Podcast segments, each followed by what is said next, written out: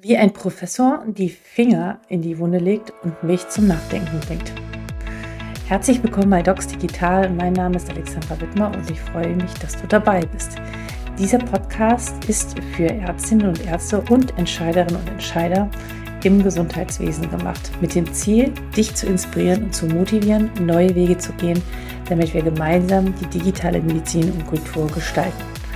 Bei mir zu Gast ist der Professor Dr. Harald Schmidt. Er ist Professor der Pharmakologie und Chairman des Departments of Pharmakologie und personalisierte Medizin in Maastricht. Er sagt, wir kümmern uns immer noch viel zu wenig um die Ursachen von Erkrankungen und doktern zu viel an den Symptomen rum. Hm. Außerdem sieht er nicht die Digitalisierung als die neueste Innovation in der Medizin an. Was er stattdessen an erster Stelle sieht, wirst du jetzt erfahren. Viel Spaß beim Zuhören. Hallo und herzlich willkommen bei Docs Digital. Mein Name ist Alexandra Wittmer und ich freue mich ganz besonders auf den heutigen Gast und zwar Herrn Professor Harald Schmidt. Schön, dass Sie da sind. Ja, gerne. Hallo. Herr Professor Schmidt, Sie haben eine ganz besondere Karriere äh, gemacht und äh, ich würde mich freuen, wenn Sie unsere Zuhörerinnen und Zuhörer und Zuschauerinnen und Zuschauer ein bisschen erstmal mitnehmen, wo Sie ähm, praktizieren, was Sie machen und äh, welche Berufe Sie alle erlernt haben. ja, ich habe äh, angefangen Pharmazie studieren, weil ähm, damals ist mir noch als äh, Abiturient zu so einer Art Berufsberatung gegeben. Da gab es da diese orangenen Heftchen und da stand drin, Pharmazie hat zu tun mit Biologie, mit Chemie, mit Medizin. Sag ich, das ist ja super, das ist ein super spannendes Studium. Und dann bin ich dann da rein. Das Beste, ehrlich gesagt, war noch, dass ich dann meine Frau kennengelernt habe. Und äh, weil mich ähm, dann doch sehr die Arzneimitteltherapie interessiert hat, äh, hatte ich mal einen Prof gefragt für Pharmakologie, so heißt es. Ähm, wie, wie kann man denn da arbeiten? Hat er gesagt, ja, da hätten sie eigentlich besser Medizin studieren müssen. Und weil dann schon genügend Zeit war nach meinem Abi, habe ich dann Medizinstudienplatz äh, bekommen und habe das dann gemacht. Und ähm, dann ähm, bin ich wegen der Bundeswehr nach Berlin mhm. und bin dort in ein super spannendes Forschungsthema reingeschlittert und äh, habe dann auch zwei Jahre später bei einem Nobelpreisträger oder da, danach den Nobelpreis bekommen, gearbeitet und irgendwie bin ich dann in der Forschung hängen geblieben und seitdem versuche ich halt innovative biomedizinische Forschung mit dem Gedanken einer verbesserten Arzneimitteltherapie zu machen. Sie sind in Maastricht an der Universität ja. und auch in Hamburg ein bisschen. Äh, ja, genau, in Hamburg. Äh, das äh, ist dort ein Bioinformatik-Institut. Einer der besten deutschen Bioinformatiker äh, ist in, in Hamburg. Und weil wir mhm. mit dem intensiv zusammenarbeiten, habe ich dort auch eine Affiliation. Wir kommen bestimmt noch drauf, warum Informatik so wichtig ist in der Medizin. Ja, da kommen wir noch äh, später drauf. ja, genau. Also im Herzen Forscher, Mediziner und Pharmazeut. Irgendwie alles noch, ja, genau. Alles irgendwie zusammen und das alles zusammen hat dazu geführt, dass sie natürlich auch viele Vorträge führen und dann haben sie ein Buch geschrieben und zwar heißt das Geheilt statt behandelt, warum die Medizin am Ende ist und wie unsere Gesundheit eine Zukunft hat. Bevor wir auf die Inhalte des Buchs kommen, wie, wie war dieser Moment oder wie sind, sind Sie auf die Idee gekommen, es braucht ein Buch zu diesem Thema? Ja, ich, ähm, also wirklich das Ziel meiner Forschung ist, dass ich nicht irgendwie nur Seiten in irgendwelchen Zeitschriften bedrucke mit tollen Artikeln, sondern schon, dass ich das Gefühl habe, ich entwickle oder ich schaffe es irgendwie neue Therapien oder bessere Diagnosen zu entwickeln. Und was mir äh, dann auffiel irgendwie, dass ähm, relativ wenig der biomedizinischen Forschung, es ist eigentlich erschreckend wenig, äh, letztlich zu irgendwelchen Patientenvorteilen führt. Und ähm, der, der Begriff chronische Erkrankung hat mich zusehends gestört. Ähm, man kann sich vorstellen, ich bringe mein Auto in die Werkstatt, weil die, die äh, Scheinwerfer ständig durchbrennen. Und der Werkstattmeister sagt, ich weiß, was bei Ihrem Auto das Problem ist. Die Scheinwerfer äh, springen ständig, äh, brennen ständig durch und Sie müssen jetzt alle drei Monate kommen und kriegen neue Scheinwerfer. Da würden Sie wahrscheinlich, äh, Ihr Auto ist jetzt chronisch Scheinwerferdefekt. Ähm, da würden Sie wahrscheinlich die Werkstatt wechseln. Aber so funktioniert die Medizin. Wir, wir, es kann ja zum Beispiel die Lichtmaschine kaputt sein, aber das wissen wir nicht bei den meisten Erkrankungen, was die Ursache ist, sondern wir reparieren an den Symptomen rum. Und äh, dann habe ich mir langsam getraut, in solchen Vorträgen mal solche Bemerkungen zu machen. Und dann mhm. kamen dann Leute zu mir, das musste mal gesagt werden. Da haben Sie wirklich recht, Herr Schmidt und so weiter. Und dann ging es immer weiter. Dann habe ich mich über die Forschung doch immer kritischer geäußert, wie Forschung bei uns organisiert wird und auch wie das Gesundheitssystem funktioniert. Und dann hatte ich irgendwann hatte ich äh, so viel Abbildungen und, und Fakten und auch positives Feedback. Und dann äh, zwei Freunde hier in Aachen, die, die auch Bücher schreiben oder geschrieben haben. Und dann haben die gesagt, du, also probier doch mal, schreib das doch mal als Buch auf. Und da war Corona, mhm. äh, wo man wirklich permanent im Homeoffice war und auch nicht so viel lief in der Forschung. Und dann habe ich mich mal drei Monate hingesetzt und von vorne nach hinten das Ding runtergeschrieben. Und das war sehr befreiend, weil man hat so viel im Kopf und, und das war doch so, das hängt doch so zusammen, das erklärt doch dies. Und wenn das mal so hingeschrieben ist, dann ist das da steht das alles einmal da. Und ich gehe selber manchmal hin und schaue nochmal nach. Moment, äh, wie war da die Quelle und so. Also das ist wirklich super. Man hat mal sein Gehirn entleert mit all ja. diesen Gedanken und Überzeugungen und was sich ändern müsste. Und man kriegt, und ich habe viel positives Feedback. Das ist echt toll. Ja, also äh, da kommen wir noch gleich drauf. Das ist ein äh, fantastisches Buch, was äh, jeder Mediziner unbedingt lesen sollte, ob, egal welches, welchen Alters und welchem äh, Stand er gerade ist. Ähm, wie lange hat dieser Prozess gedauert? Mehrere Jahre? Also, dass, dass sich dieses ja, Wissen so angehäuft ja. hat? Okay. Ja, Aha. weil man muss ja äh, äh, schon irgendwie alles, was man so sagt, darf ja nicht so dahingesagt sein, sondern muss das schon irgendwie belegen. Ne? Absolut. Und, mhm. und es sind ja schon paar steile Aussagen in dem Buch und äh, die sind aber alle belegt. Ne? Mhm. Und das hat schon gedauert. Mhm. Das war ja auch nicht am Anfang an das Ziel, äh, ein Buch zu schreiben, sondern wenn ich so eine Aussage in dem Vortrag mache, dann muss gleich rechts unten die Quelle dafür stehen. Ne? Ja klar, ja klar. Ja, und äh, als ich das angefangen habe zu lesen, da dachte ich so, ja, ich habe als junge Studentin einfach hingenommen, ja, es gibt chronische Erkrankungen. Ich habe es eigentlich gar nicht hinterfragt, weil für mich klar war, wir sind einfach noch nicht so weit in der Forschung, in der Medizin, dass wir auf viele Dinge einfach gar keine Antworten haben, zum Beispiel auf die primäre Hypotonie, so ja, wie Sie genau. beschreiben. Ich habe es aber genau. gar nicht weiter hinterfragt, sondern habe es einfach nur hingenommen und mir war vollkommen klar, ja, manche Sachen kann man halt einfach nur symptomatisch behandeln. Aber mhm. diesen Ansatz hinterfragen Sie sehr genau und ja. vielleicht können Sie uns mal so ein bisschen ähm, so in den verschiedenen Kapiteln um äh, mal so grob vorstellen, um was es jeweils geht. Ne? Sie gucken äh, sich den Ist-Zustand an und entwickeln, entwickeln mhm. eine Zukunftsvision. Mhm, genau. Ähm, naja, es, es fing sogar von der Wissenschaft eher umgekehrt an. Ich hatte diese klare Vision, wie sich die Medizin äh, ändern müsste. Mhm. Und dann habe ich mir Gedanken gemacht, ja, und, und wie setzt man denn jetzt diese Änderungen, die doch relativ fundamental äh, sind, um? Und dann ist mir aufgefallen, wie viel Schieflagen, Fehlanreize es im jetzigen Gesundheitssystem gibt, dass es eine ganz schöne Aufgabe für Change Management wird, die notwendigen Änderungen, also die notwendig sind, aber auch wirklich äh, umzusetzen, weil alle haben sich ja offensichtlich irgendwie so bequem eingerichtet im System. Ja, ja. also der ideale Patient ist der, der chronisch krank ist, aber nicht so schwer krank, dass er bald stirbt, ja, bringt schön alle drei Monate, kommt ja. er in die, in die Praxis, macht ja. sein kurzes Arztgespräch, kriegt ja. sein Rezept, verschwindet wieder, macht nicht viel Arbeit, äh, Exakt. und, ja, und der Patient hat das auch irgendwie akzeptiert, weil sie meinen, das ist ja so, weil sie zum, zum anderen Arzt geben würden, wäre ja dasselbe. Ja, er kriegt auch wieder ein Rezept alle drei Monate. Also die Apotheker sind zufrieden, die geben ihre Packungen ab und so weiter. Also alles läuft irgendwie. Ne? Aber es kann natürlich trotzdem so nicht weitergehen. Ne? Weil, um bei diesem Beispiel Bluthochdruck zu bleiben, ähm, also 95 Prozent aller Patienten mit äh, Bluthochdruck werden mit primärer Hypertonie diagnostiziert, was im Grunde bedeutet, sie haben erhöhten Blutdruck, aber wir wissen nicht warum. So.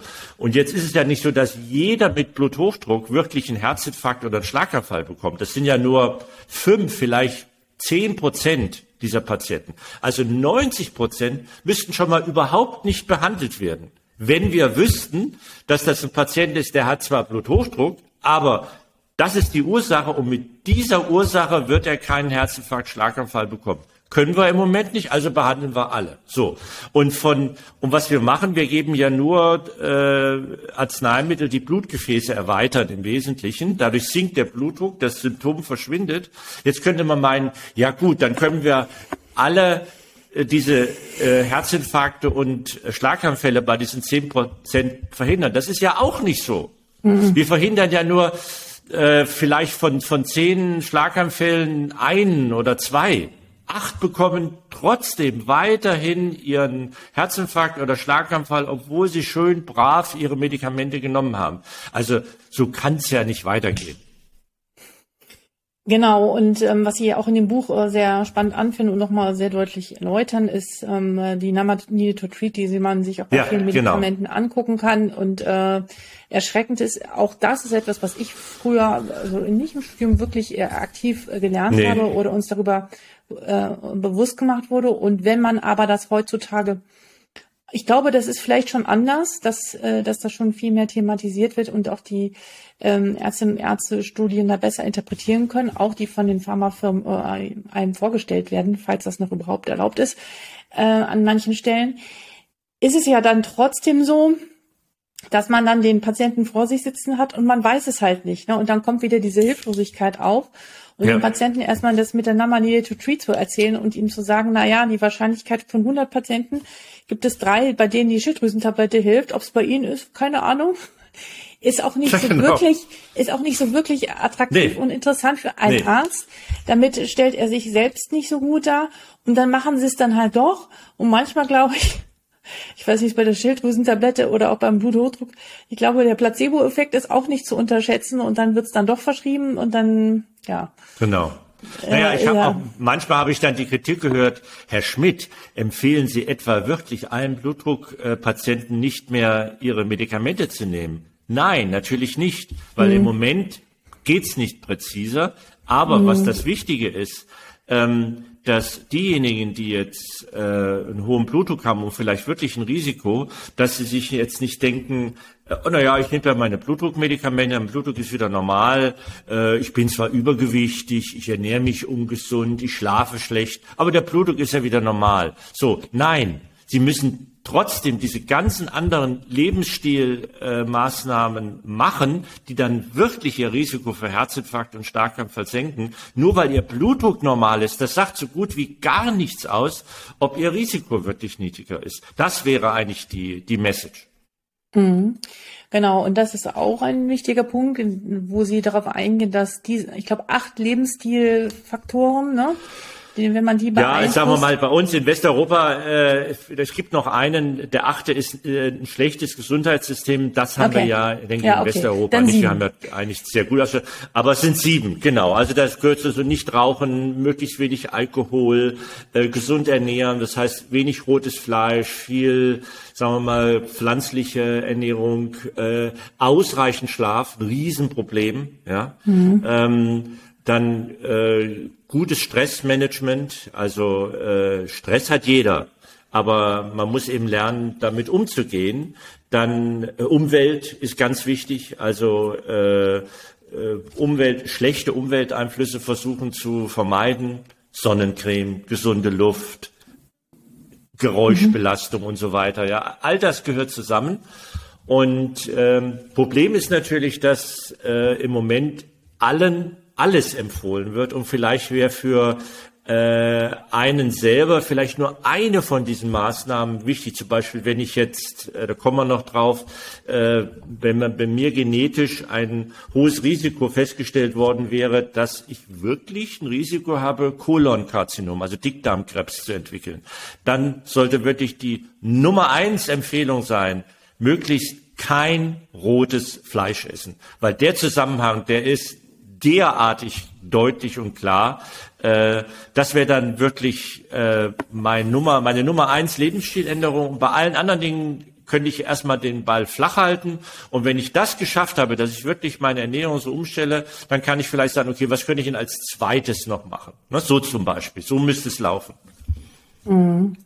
Aber da gehört eben tatsächlich die, äh, da müssen wir dann drauf kommen, äh, die präzisere Medizin dazu, die präzisere Diagnostik, äh, die äh, und das geht wahrscheinlich ohne Genomanalyse wird das nicht gehen. Weil ich kann es jemand nicht ansehen, ob er das hat. Nee, aber die, das ist ja absehbar und man kann es ja jetzt schon kaufen und das wird ja, auch ähm, absehbar. Genau. Seit in fünf Jahren haben wir alle unsere Genanalysen, die, die wir in unserem Handy Absolut. gespeichert haben. Also es kostet ungefähr. jetzt äh, 199, ja. kostet jetzt 199 Euro. Jetzt muss man es noch selber zahlen.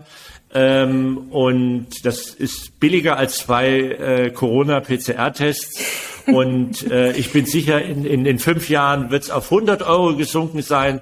Und echt, dann, dann äh, kriegt das wahrscheinlich jeder für die Krankenkasse gezahlt. Genau, also ähm, ja, das ist das eine Thema, dass man das sozusagen mit den Genanalysen auch die Patienten natürlich wahrscheinlich noch mehr motivieren kann, diese präventiven Maßnahmen wirklich umzusetzen. Ich meine, Sie kennen das sicherlich auch und ich aus der Vergangenheit auch. Äh, dann hat man in der Visite oder in der, in der Ambulanz, wenn man einen Patienten sieht, sagt man, ich muss Ihnen ja nicht sagen, dass Sie jetzt abnehmen sollen, äh, ihren, äh, weniger Salz essen sollen oder sich bewegen sollen. Das sagt man dann so einmal im Nebensatz. Das geht beim Patienten hier rein, da raus. Man selbst gibt da auch nicht so wirklich viel Energie rein. Ähm, das ist ja Prävention ähm, und wir haben da eben schon im Vorgespräch drüber gesprochen. Ich finde das eine zutiefst ärztliche Aufgabe, so wird es auch immer wieder auch beschrieben, äh, präventiv auch mit den Patienten zu sprechen und sie darauf hinzuweisen. Das ist wieder eine, ein Teil der sprechenden Medizin. Dazu gehört soziale Kompetenz. Das wird nicht ausreichend erstattet. Und nicht, nicht umsonst entsteht gerade besonders in den USA eine so Wellbeing-Industrie, wo ganz mhm. andere Berufsgruppen sich genau. diesem präventiven Thema äh, widmen. Sollten wir Ärzte das in Zukunft aus der Hand geben und nur noch die Reparateure sein und sagen, auch alles andere äh, davor gehört den äh, Wellbeing-Experten, die keine Ahnung, was das für Berufsgruppen sind, die sich darum kümmern, ähm, weil wir das nicht äh, attraktiv genug gestalten. Ähm, ist das ein, ein, ein Teilgebiet, was wir verlieren? Ehrlich gesagt, ich glaube schon. Also die Ärzte werden das wahrscheinlich äh, zum Großteil verlieren. Im Moment äh, geben wir ja nur ein Prozent in unserem Gesundheitssystem für Prävention aus. Und da mhm. ist auch noch Krebsfrüherkennung drin. Krebsfrüherkennung ist ja nicht Krebsprävention, sondern Früherkennung. Ist schon sinnvoll, aber es mhm. ist keine echte Prävention. Also wahrscheinlich noch weniger als ein Prozent. Und äh, ich glaube, die, die, die eigentliche Aufgabe und interessante Herausforderung für Ärzte ist, dass sie praktisch die jetzige Struktur der Medizin aufgeben. Also wir haben ja praktisch für jedes Organ haben wir einen Facharzt. Wir haben uns, wir haben uns den Menschen schön feinsäuberlich nach Organen aufgeteilt. Äh, wenn der Patient im Herz ein Symptom hat, dann macht das der Kardiologe. Wenn der noch irgendwas in der Niere hat, dann wird er überwiesen zum Nephrologen. Was der in der Niere hat, kann unmöglich etwas zu tun haben mit meiner Erkrankung im Herz. Ja, so, so funktioniert die Medizin im Moment. Und das ist natürlich Schwachsinn, weil das ist auch der Grund, warum wir die Ursachen der Erkrankungen nicht erkennen. Weil man sich überlegt, ähm, 65 Prozent aller Proteine sind in allen Zellen vorhanden. Und ein mhm. Krankheitsmechanismus muss ja irgendwie mit den Signalmolekülen in den Zellen zu tun haben. Und wenn 65 Prozent aller Signalmoleküle in allen Zellen vorkommen, dann ist doch eigentlich klar, dass ein ursächlicher molekularer Krankheitsmechanismus in mehreren Symptomen, in mehreren Organen Symptomen macht. Am besten wissen wir das eigentlich von den sogenannten seltenen Erkrankungen, ähm, Rare Diseases, wo mhm. ein Gen betroffen ist. Das ist aber so penetrant äh, und so wichtig, dass es schwere Symptome macht. Und äh, diese seltenen Erkrankungen, die machen, äh, äh, oder monogenetischen Erkrankungen machen meist Symptome in zwei, drei, vier Organen. In dem Fall wissen wir zum Glück die Ursache, ein Gen. Aber die jetzige Medizin würde da mit Leichtigkeit vier verschiedene Erkrankungen draus machen. Und also, ich denke, das zu überwinden wird eine Riesenaufgabe sein, praktisch diese gesamten Disziplinen zusammenzuführen wieder zu einer Allgemeinmedizin, ja? Mhm. Da muss man natürlich unterstützt werden durch äh, maschinelle Lernen, künstliche Intelligenz, Decision Algorithm und wird dann mehr so ein Coach für den äh, Patienten. Vielleicht gibt es drei Therapieoptionen und man muss dann mit dem Patienten zusammen entwickeln, was ist denn für Sie und Ihren Lebensplan die, die bessere Therapie und so weiter. Ich denke, damit wären Ärzte schon gut beschäftigt, und äh, für die eigentliche Prävention braucht man tatsächlich, ich glaube, ganz andere Berufsbilder. Also ich habe mich auch weitergebildet, so als Präventionsarzt. Das war ein verlängertes Wochenende, ein ja. paar äh, Formulare online ausgekreuzt und dann konnte ich mich Arzt für Präventionsmedizin oder wie das heißt nennen. Das ist ein Witz. Ja. Ja, also mhm. da braucht man wirklich Psychologen, Leute mit Einfühlvermögen, die auf Augenhöhe mit jemanden reden können oder Motivational Interviewing machen können. Oder Exakt. man braucht einen Ernährungsberater ja. äh, oder einen, einen, Personal Trainer. Äh, äh, ja, ähm, ja. Äh, man braucht tatsächlich andere ähm, Berufsgruppen und die sollen gerne mit dem Arzt in einem Team arbeiten und denken, ähm, aber dass der Arzt in Zukunft noch der Allesbestimmer ist, äh, was bei einem Menschen passiert, gesundheitlich, das, das, das geht gar nicht. Also so, so einen Beruf kann man gar nicht ausbilden, der dann, der das alles beherrscht. Ja, darauf kommen wir später noch. Genau, das hat auch, glaube ich, viel auch mit der wie sich die Rolle des Arztes äh, verändern wird und wie wir in Zukunft arbeiten müssen. Und eins kommt ja schon äh, deutlich hervor, äh, berufsgruppenübergreifend. Das ist das ja. eine, aber auch fachübergreifend. Das heißt also, ich ja. habe gerade vor Augen gehabt, äh, ich war ja auch längere Zeit dann auch mal für den Facharzt in der Psychiatrie gewesen, dass wir ähm, so ähnlich wie bei den Tumorboards, wo schon verschiedene Fachdisziplinen zusammenkommen, ja, genau, auch mit einem genau. Patienten, genau. der eine Depression hat, da jemand vielleicht sitzt, äh, ein Darmspezialist, hm? Depression und Darm. Ja, oder ein Sozialarbeiter. Ja, das auch, aber ich meine sozusagen Depression und, äh, und Darmgesundheit ja, sind ja auch natürlich. Themen, die durchaus sehr ja. eng miteinander zusammenhängen. Und ich glaube ja. nicht, dass momentan auf den psychiatrischen Stationen Patienten mit Depression ähm, da ein ähm, Gastroenterologen ähm, an der Seite haben. Nee, ja. nein, nein. Ja. Aber diese Tumorboards sind ein sehr, sehr gutes Beispiel. So als ich noch Medizin studiert habe, da hat der Gastroenterologe die Darmtumoren behandelt, der Neurologe die Hirntumoren, der, der Lungenfacharzt die, die Lungentumoren. Und inzwischen wissen wir, dass ein, ein, ein Dickdarmkrebs und ein, was von mir aus Brustkrebs, kann den identischen Tumormechanismus haben und braucht deswegen die gleiche Therapie. Und ein äh, und, und zwei Lungenkrebse, die an derselben Stelle vorkommen, im selben Zelltyp und histologisch identisch aussehen, können trotzdem komplett andere Mechanismen haben, wie der Tumor entstanden ist und brauchen deswegen komplett andere Therapien. Also ein, Tumor nach dem Organ zu bezeichnen, ist wirklich sowas von last century. Also da findet man schon keine Worte für, aber das gibt's ja in guten Krankenhäusern nicht mehr. Mhm. Denke ich mal. Äh, ich hoffe, vielleicht kriegen wir ja ein paar Mails und ich bin gespannt zu hören. Äh, ich freue mich immer über positive Beispiele. Ich glaube sowieso, die Onkologie ist ja. in vielen Dingen schon sehr weit. Ähm, die haben das ja. schon, glaube ich, gut begriffen, Stimmt. dass es ja. da auf äh, interdisziplinäre Zusammenarbeit ankommt. Auch mit Einbindungen von Sozialarbeitern und allen anderen Playern, die drumherum sind, Psychoonkologen und so weiter, weil nur ähm, ja das ganze System äh, wichtig ist. Und das passt auch so ein bisschen zum nächsten Punkt. Ähm, ich rede ja viel über die Digitalisierung, wie sich dadurch die Kultur verändert in der Medizin, ähm, dass das ein wesentlicher ja, Antreiber ist und was auch gut ist. Und Sie sagen in Ihrem Buch, Sie beschreiben fünf Wellen. Wir kommen jetzt auf die fünfte Welle hinzu. Und zwar mhm. sagen Sie jetzt nicht, die fünfte Welle ist die äh, die Digitalisierung in der Medizin, sondern nein, die psychosoziale Gesundheit. Mhm. Und ähm, das finde ich total spannend, wie Sie darauf kommen. Vielleicht können Sie uns ein bisschen mitnehmen und erst nochmal erklären, was sind diese Wellen? Ja, ähm, die, diese Wellen kommen eigentlich aus der Wirtschaftswissenschaft. Das mhm. sind ähm, Krisen und Innovationen nach diesen Krisen, die wirklich die gesamte Gesellschaft äh, verändert haben. Mhm. Also zum Beispiel die Erfindung der Dampfmaschine. Das war ja eine Reaktion auf eine Energiekrise. Mhm. Ähm, und danach hat praktisch die Industrialisierung begonnen. Oder Elektrizität, die Erfindung der Glühbirne ist ja nicht eine inkrementelle Weiterentwicklung von der Kerze, sondern es ist was komplett Neues. Damit haben sich komplett neue Konzepte ergeben und so weiter. Und die letzte Innovation der, dieser Art war die IT-Revolution. Ich meine, das ist, glaube ich, auch jedem klar. Smartphones, Computer, Internet hat alles verändert, hat die Gesellschaft verändert. So.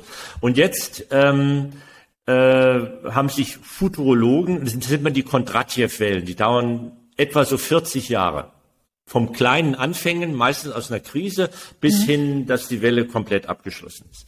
Und die meisten Futurologen, äh, Zukunftsforscher gehen davon aus, die nächste große Welle ist nicht etwa jetzt zum Beispiel erneuerbare Energien, weil die Techniken gibt's echt schon sehr, sehr lange. Ja. Nur die Politiker waren zu faul, die zu implementieren. Und es ist auch nur ein anderer Energieträger. Also dadurch wird sich jetzt nicht viel verändern. Industrie 4.0 ist auch nicht die große, die Digitalisierung an sich ist nicht die große Innovation, weil dann oftmals die Prozesse werden beibehalten, die werden halt nur digitalisiert, sie werden effizienter, mhm. aber es passiert nichts konzeptionell Neues.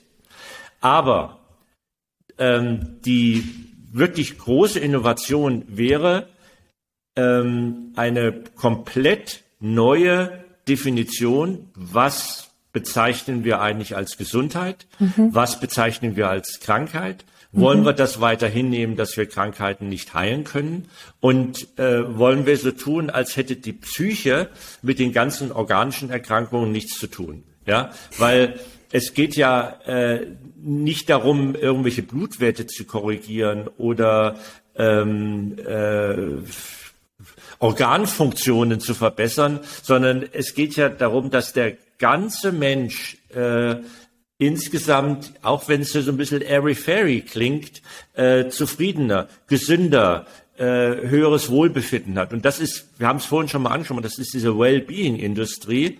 Ähm, dass es ein extrem hohes Gut für eine Gesellschaft ist, wenn sich äh, die, die, die, die Menschen in der Gesellschaft einfach besser, glücklicher, gesünder, aktiver fühlen. Darum geht's. Und ich glaube, dass wir das erreichen können. Ähm, wir haben es schon angedeutet mit mit anderen Krankheitsdefinitionen, mit, mit, mit anderem Gesundheitsmonitoring, mit anderen Berufsgruppen, die einen dabei äh, unterstützen. Ähm, und das wird eine gewaltige gesellschaftliche Veränderung sein, aber zum Positiven, bin ich ganz sicher. Mhm. Genau, und da wollte ich gerne ein kleines Beispiel zu äh, beisteuern. Ich habe äh, ich glaube, dass wir Ärztinnen und Ärzte immer überschätzen, was unser Einfluss ist und was alles drumherum an äh, sozialen Faktoren doch noch mit hineinspielt. Und was wir in Anamnesen, muss man sagen, äh, es kommt, glaube ich, auch auf den Arzt an oder die Fachgruppe, eher immer so nebenbei in so einem Satz aufschreiben und äh, dem wahrscheinlich noch zu wenig Wert beimessen. Ich habe lange Zeit haben wir Patienten mit Depressionen, aber auch zum Beispiel chronischen Rückenschmerzen.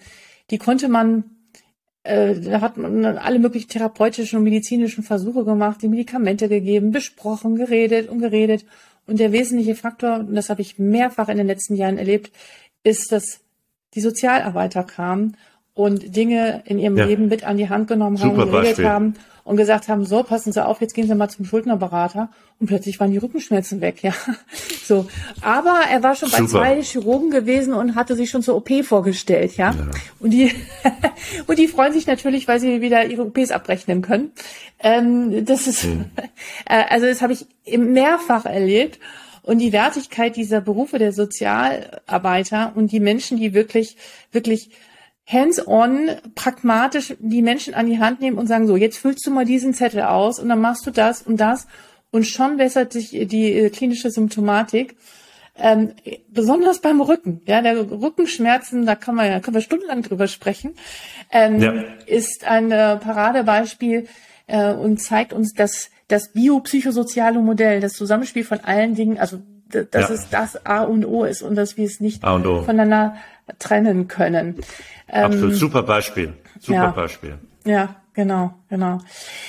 Was glauben Sie, wie können sich auch im Hinblick auf Ihr Buch und wo Sie sagen, wie sich die Zukunft der Medizin entwickeln kann, wie können sich Ärztinnen und Ärzte darauf vorbereiten? Was sind so die wichtigsten Veränderungen und finden Sie, dass das in den Universitäten oder Ärztekammern schon genug gelehrt wird? Also auf welche Kompetenzen wird es Ihrer Meinung nach ankommen, ähm, die wir wirklich zeitnah benötigen? Ja, also wahrscheinlich werden Ärzte, im Moment ist es ja noch so, ähm, im Wesentlichen ist der Patient ähm, bei der Diagnosestellung und den Therapievorschlägen abhängig davon, was dieser Arzt in seinem Studium und in der Weiterbildung gelernt hat und hier in der Birne hat. Mhm. Und das wird in Zukunft nicht mehr so sein weil ähm, das sieht man schon jetzt. Es gibt ja jetzt schon für Patienten solche Selbstdiagnose äh, ja. die derartig gut funktionieren und es gibt sogar Ärzte, die das so nebenher auf ihrem Bildschirm sogar selber benutzen, ich wenn weiß. der Patient äh, drei, vier Symptome äh, eingibt und der Arzt kann sich da echt keinen Reim drauf machen. Was könnte denn das sein? Ähm, ich weiß, ja. Und äh, und das, das, ich meine, Apotheker benutzen das auch für eine Wechselwirkungsanalyse äh, von Medikamenten. Es gibt 70.000 Medikamente. Wie soll denn ein Apotheker im Kopf haben, der nimmt jetzt fünf? Äh, welche Wechselwirkungen können da auftreten? Wir müssen da einfach akzeptieren, dass wir durch IT unterstützt werden. Und das Entscheidende ist, dass wir diese ganzen Organdisziplinen zusammenführen und immer als Arzt, als Allgemeinmediziner den Mensch behandeln. Natürlich wird es immer noch diese interventionellen Fächer geben, wenn jemand sich das Bein bricht, ein Chirurgen oder, oder was weiß ich, oder ein Hals-Nasen-Ohrenarzt, wenn ein Legostein in der Nase steckt oder was weiß ich. Also die Fächer wird es schon auch noch geben und diese manuellen Fähigkeiten, die ich bewundere, ähm, das wird es schon weiter auch geben. Aber für so diese, sagen wir mal, 95 Prozent der Medizin müssen wir das alles zusammenführen und Ärzte müssen offen sein für diese digitalen Tools, die, die sie dabei unterstützen.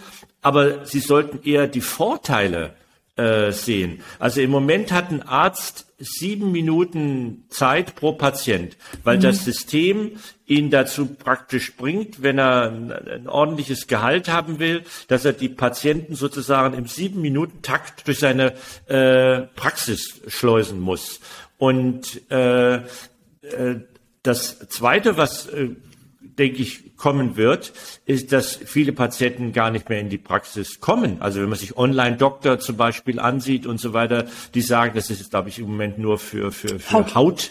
Ja. Erkrankungen, ne? aber die sagen, äh, dass sie 80 Prozent der Patientenkontakte können Sie durch eine schriftliche Beratung und Diagnose hier, äh, schmieren Sie mal die Salbe drauf und so weiter, super behandeln. Und äh, dann gibt es aber so 10, 20 Prozent, äh, Prozent der Patienten, wo nach einer Online-Kontaktaufnahme gesagt wird, nee, Sie sollten jetzt wirklich damit zum Arzt gehen. Was bedeutet, ich habe dann für die Patienten, die in die Praxis kommen, fünfmal mehr Zeit. Das, ich kann mich wirklich mit dem äh, Fall äh, befassen. Vielleicht eine schwierige Psoriasis und so weiter. Oder ich will doch nochmal schauen, ob es ein Melanom ist und so weiter.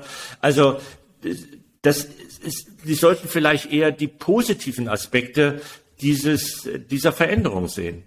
Ich glaube, dass die Fälle, die wir sehen werden, schwerer werden. Alles andere wird im Sinne so einer Art Triage ja. vorher abgefangen werden und da wird durch ja, andere genau. Möglichkeiten beantwortet werden. Ja, aber was, welches, welches Fach oder welches Gebiet würden Sie denn jetzt so jungen äh, Medizinern im Studium, was würden Sie da installieren? Also was auch, was, was sehen Sie da als wichtig an? Was, welche Kompetenz würden Sie Also natürlich wollen? werden Sie, werden Sie diesen ganzen Informatikthemen offen bleiben, äh, offen sein müssen. Ja. damit umzugehen lernen. Ich meine, Radiologen äh, setzen ja jetzt schon äh, KI ein zur Befundung von, sagen wir mal, Routine-Thorax-Aufnahmen und so weiter. Und diese Algorithmen sind mindestens so gut wie ein Radiologe mit vielen Jahren Erfahrung und so weiter. Mhm. Also zum Beispiel Brustkrebsdiagnose, äh, Lungenkrebsdiagnose ist ja, ist ja jetzt alles inzwischen äh, veröffentlicht. Äh, 90 Prozent der Routinediagnosen äh, macht die KI in drei Minuten. Mhm. Ähm, die wird nie krank, die braucht keinen Urlaub, die kann auch nachts um drei die Diagnose stellen und so weiter. Aber zehn Prozent der Röntgenaufnahmen, da ist dann schon mal gut, wenn ein Radiologe nochmal drauf genau. schaut. Was ja auch wieder positiv ist, okay, ich muss mit dieser Software umgehen, okay, ich brauche vielleicht weniger Radiologen in Zukunft, vielleicht statt zehn nur noch einen oder zwei, aber die zwei haben dann echt eine interessante Tätigkeit, ja die sie dann eben zusammen mit, im Zusammenspiel mit, mit Software einsetzen. Die Software wird auch dann wahrscheinlich sehr nutzerfreundlich sein. Im Moment sind die Software, die so in der Bioinformatik benutzt werden, noch ein bisschen, ähm, sagen wir mal, ja, herausfordernd zu bedienen, kann man schon nutzen. Aber äh, dafür müssen Mediziner offen sein für dieses umfassende Denken, ja. Äh, äh, Erkrankungen kausal verstehen wollen und dann auch zu heilen. Deswegen der etwas vielleicht nicht so optimale Titel meines Buchs geheilt statt behandelt. Und Sie müssen definitiv IT gegenüber offen sein und das nicht als Feind oder als Konkurrent sehen, sondern als Tool. Ich glaube, viele Jüngere tun also das schon und die etwas ja, äh, gesetzteren ähm, und äh, reiferen Kolleginnen und Kollegen sind manchmal, glaube ich, ja, dann noch sehr kritisch. Also ich hatte schon einige Einladungen von äh, Fachschaften an äh, medizinischen Fakultäten oder auch wenn ich so Kurse gebe für äh, Medizinstudenten, die sind alle total begeistert worden. Das ist ja auch logisch, das ja, Ganze. Ja, ja. Äh, aber vielleicht, wenn jemand jetzt so 45 Jahre ist, hat sich jetzt gerade eingerichtet für, was weiß ich, 150.000 Euro in seiner äh, Organpraxis, Neurologie oder was auch immer und dann kommt dann einer daher und sagt, ja, es wird sich alles ändern. Der wird sagen, nee, nee, nee, nee, nee, nee. Ich ja. habe jetzt so viel Geld investiert, ich ziehe ja. das jetzt so lange durch wie möglich. Ne? ja, obwohl ich glaube, ähm, ich glaube, die Bewegung wird auch äh, von, äh, es wird auch Druck in Anführungsstriche von den Patienten kommen, die verlangen ja. werden. Lieber Herr Doktor, Sie nutzen keine KI, ja, dann komme ich da nicht hin. Genauso wie ich jetzt schon sage, wenn ein Arzt äh, oder eine Ärztin kein äh, Terminbuchungstool auf seiner Website hat, dann gehe ich nicht mehr hin. Das mache ich nicht mehr. Also meine Zeit genau. ist mir zu schade ähm, und äh, da stundenlang in irgendeiner Warteschleife zu äh, sitzen, das ist eine solche Ressourcenverschwendung auf Seiten der MFAs, aber auch meiner Zeit. Das mache ich nicht mehr. Absolut. Wer da nicht mit drin ist, der interessiert mich auch nicht. Das klingt hart, aber so sehe ich das ja. ganz klar. Und so wird das auch mit äh, Symptomcheckern oder überhaupt KI-Tools sein, ja. dass Patienten das verlangen werden. Und wenn der Arzt sagt, nein, ich mach's oldschool, tja, dann ähm, wird's, ja, wird, so. sie, wird der Markt das regeln. So, ja. Ja, genau. Aber wie ist erreichen so. wir denn die, ähm, die erfahrenen äh, Kolleginnen und Kollegen, die ja auch, ich meine ja auch noch 20 Jahre jetzt, also ich würde mich so in der Mitte bezeichnen, aber auch noch tätig sein werden. Mhm.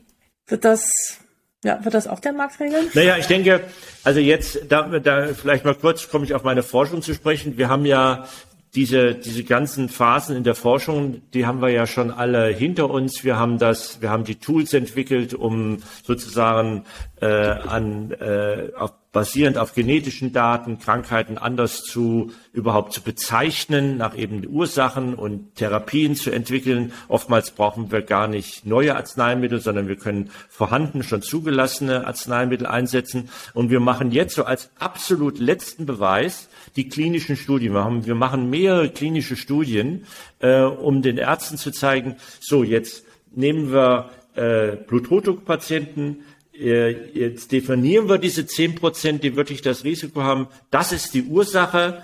Diese Ursache können wir hiermit behandeln und wenn wir sie hiermit behandeln, ist der Blutdruck aber auch das Risiko für Herzinfarkt und Schlaganfall. Oder wir machen, haben eine Therapie entwickelt für Herzinsuffizienz. Da gibt es ja eine Form, betrifft 40 Prozent aller Patienten mit Herzinsuffizienz, die ist gar nicht behandelbar.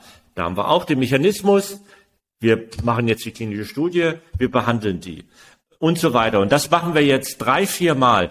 Das, das Gute ist, weil wir ja so präzise sind, mhm. also wir haben ja das Symptom, wir können die Ursache messen in den Patienten und wir behandeln die Ursache. Was mhm. soll jetzt da noch schiefgehen? Ja, also wir gehen eigentlich davon aus, dass jeder Patient von der Behandlung einen Vorteil hat, also Number needed to treat. Wir brauchen dann keine Studie mehr mit 1000 Patienten zu machen, sondern wir machen Studien mit 50, 100, eigentlich 100 ist schon fast zu viel, ja. Und wenn diese Studienergebnisse, die kommen wirklich alle nächstes Jahr raus. Ich wollte gerade fragen, ja. Mhm. Die werden wir, und die werden wir massiv publizieren.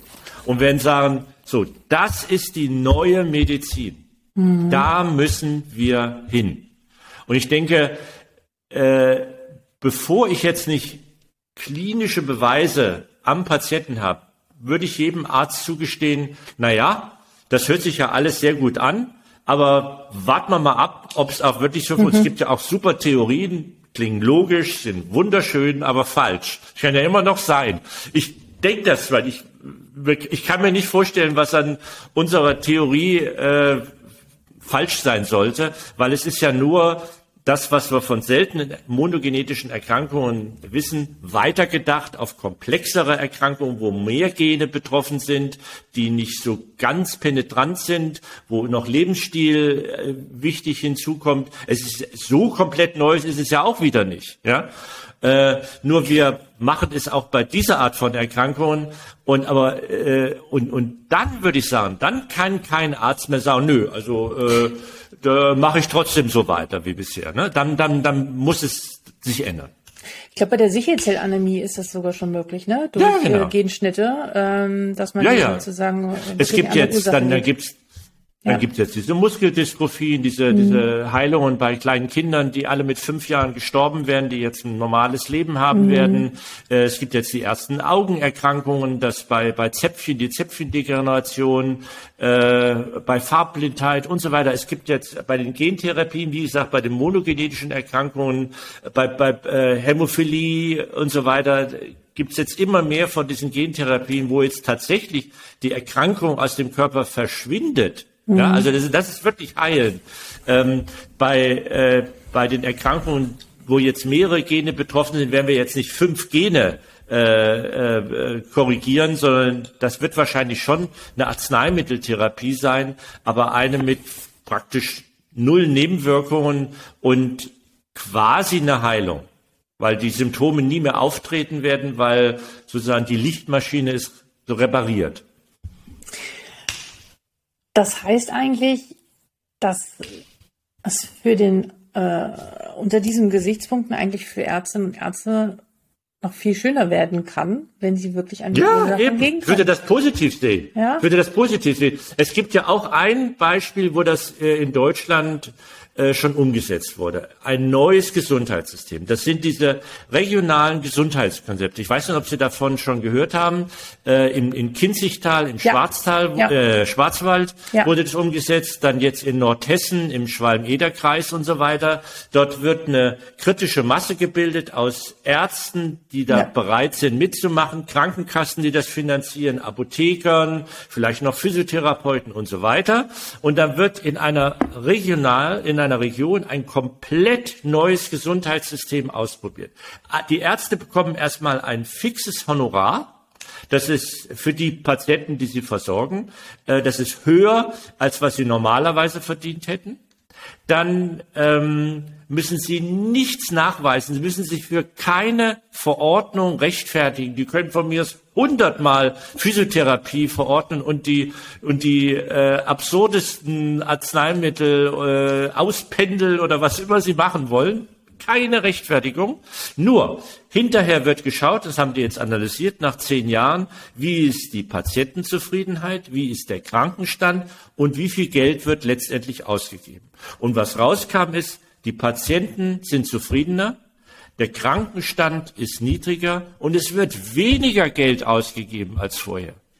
Also ich werde das mal verlinken. und die Ärzte einige, finden auch, es auch gut. Ja, ja, es gibt einige Reportagen dazu. Ich werde mal gucken, ob ich, ich suche mal eine raus, die ich dazu verlinken kann. Äh, vom ja. Kinzigtal ja. habe ich da auch eine gesehen. Ja, spannend. Ja, der Helmut Hildebrand ist so einer der großen Initiatoren, der hat auch diesen Gesundheitskiosk in, in Hamburg gegründet da. Also es gibt schon, es gibt schon immer mehr Umsetzung und deswegen sagen wir, wir befinden uns an dem Beginn dieser Welle und wenn die Welle losgeht, dann geht's echt ab. Also und ich glaube, ab nächstes, übernächstes Jahr geht's, ja, absolut. Das ist nicht, wir reden nicht über irgendeine Zukunft in 10, 15 Jahren, sondern äh, das wird jetzt rasend schnell passieren. Vielleicht ist Deutschland nicht der Vorreiter, mhm. äh, fürchte ich so ein bisschen, aber äh, ja, aber die Innovationen kommen. Jetzt das ist jetzt, weiß nicht, ob es philosophisch ist, aber was war jetzt die Krise, die oder ich finde es spannend, dass immer es eine Krise sein muss, bevor wieder eine neue eine Innovation kommt, wirklich was völlig Neues gestaltet wird. Als ob dann sozusagen alle so runtergefahren sind und dann der Mensch es wieder neu denken kann. Ich, ich kann es nicht ganz verstehen. Ähm, vielleicht können Sie es besser verstehen. Und ja, was war jetzt, äh, verschiedene. Was war, was war jetzt die Krise? Was ist jetzt diese Krise? Was jetzt die Corona-Krise? Ja, ja. Äh, oder, ja aber ähm, was war Corona jetzt die Krise? ist fast noch ein Corona ist fast noch ein positives Beispiel, weil es ist doch Wahnsinn, dass wir innerhalb von wenigen Monaten einen so effektiven Impfstoff äh, entwickelt haben. Ähm, es gibt eine Grafik, die ist auch in meinem Buch, äh, die bezieht sich darauf, dass äh, seit 1900 die, die Sterblichkeit äh, gewaltig runtergegangen ist und auch die Lebenserwartung ja. dementsprechend hoch. Nur Aufgrund der Hygiene. Wenn man da rausrechnet, was ist die Komponente von äh, Infektionen zu vermeiden oder Infektionen zu behandeln, also Hygiene, Impfungen, Antibiotika, wenn man das rausrechnet, bleibt nichts mehr. Herz-Kreislauf-Erkrankungen haben etwas abgenommen, haben jetzt wieder zugenommen, Tumorerkrankungen nehmen zu und so weiter. Und das ist schon alterskorrigiert. Das ist schon korrigiert dafür, dass dann Leute sagen, ja, die Leute werden da älter, die erleben jetzt ihre Gipse. Nein, nein, nein, das ist alles äh, korrigiert in der Analyse. Das heißt, im gesamten Rest der Medizin haben wir keine gigantischen ähm, äh, Innovationen erlebt. Dann zweite Krise. Die pharmazeutische Industrie fährt gegenwärtig gegen die Wand. Seit den 1950er Jahren nimmt die Effizienz der Pharmaindustrie immer mehr ab. Inzwischen kostet es 3,8 Milliarden Dollar, ein Arzneimittel erfolgreich zum Markt zu bringen. Und allen sind ja jetzt im Ohr diese, dass, dass sieben gigantische Arzneimittelentwicklungen in Alzheimer gescheitert sind. Mhm. Alle sind gescheitert. Alle haben auf dieses Amyloid Beta gesetzt und so weiter. Und vor zwei Wochen kam raus, dass die Grundlagenforschung zu diesem Amyloid Beta, also die gesamte Alzheimer-Theorie, gefälschte Daten waren. Oh, okay. Auch der gleiche Ansatz bei Parkinson ist gescheitert. So, und da kann man sich, wie sieht Grundlagenforschung aus? 50 Prozent aller Daten, die in der Medizin publiziert werden, sind nicht reproduzierbar. Das ist, ich bin jetzt kein Verschwörungstheoretiker, das ist alles publiziert, das ist alles, da haben viele Leute sich die Arbeit gemacht und haben diese Publikationen versucht nachzukochen und zu reproduzieren und es kommt systematisch raus, äh, leicht über 50 Prozent dieser Veröffentlichungen sind nicht reproduzierbar, weil biomedizinische Forscher als wesentliches Karriereziel haben, jeder will natürlich Karriere Klar. machen, wie viel hast du veröffentlicht? Der Impact ist Möglichst hoch. Ne? Top-Zeitschriften. Ja, ja. Und wie viel Drittmittel hast du eingeworfen? Das entscheidet Karrieren in der Medizin. Niemand schaut, was ist denn aus deiner Forschung für Patienten Und ist sie in der Versorgung angekommen? Ne? Also ist ja, genau. wie ist der Patienten-Outcome ja. aufgrund deiner Forschung? Genau. Ja, genau. oder kommt, Dann eben wie viel, ich weiß gar nicht, ja. wie viel Prozent der Forschung kommt eigentlich überhaupt, der Forschung kommt eigentlich wirklich in der Versorgung an. Ich, ich weiß ja. nicht. Wie das ist, das ist, ein, das ist einmal untersucht worden, ja. weil es ist eine gigantische Arbeit gewesen. Das hat ja. ein, von der Stanford Uni ein Statistiker untersucht. Der hat sich die Arbeit gemacht und hat 23.000 Publikationen äh, untersucht in den top-medizinischen Zeitschriften, 23.000, die alle so mit diesem Schlusssatz endeten, äh, und, und unsere Daten mhm. legen nahe, dass GNA für Krankheit B wichtig ist oder dieses Medikament ist sehr, sehr vielversprechend für diese Das müsste man in so, weiteren Studien alle untersucht. Ja, genau. Und das müsste man in weiteren Studien weiter untersuchen. Genau, ne? so. Genau. Und dann so hat er geschaut, wie viele von diesen Sachen wurden überhaupt klinisch geprüft. Ja. Wie viele von diesen klinischen Prüfungen waren positiv und wie viele von diesen positiven Studien wurden dann tatsächlich angewendet? Eine. Wahnsinn. Ja. Von 23.000 Publikationen. Also mir kann keiner erzählen, dass wir mehr Grundlagenforschung brauchen. Nee, wir brauchen mehr medizinische Forschung, die auch tatsächlich mal irgendwie zu einer Anwendung führt und dass die Leute mal aufhören, diesen Veröffentlichungen hinterher zu hechten. Ja. Wirklich, es ist eine absolute Strategie Falscher der Wissenschaft. Anreiz.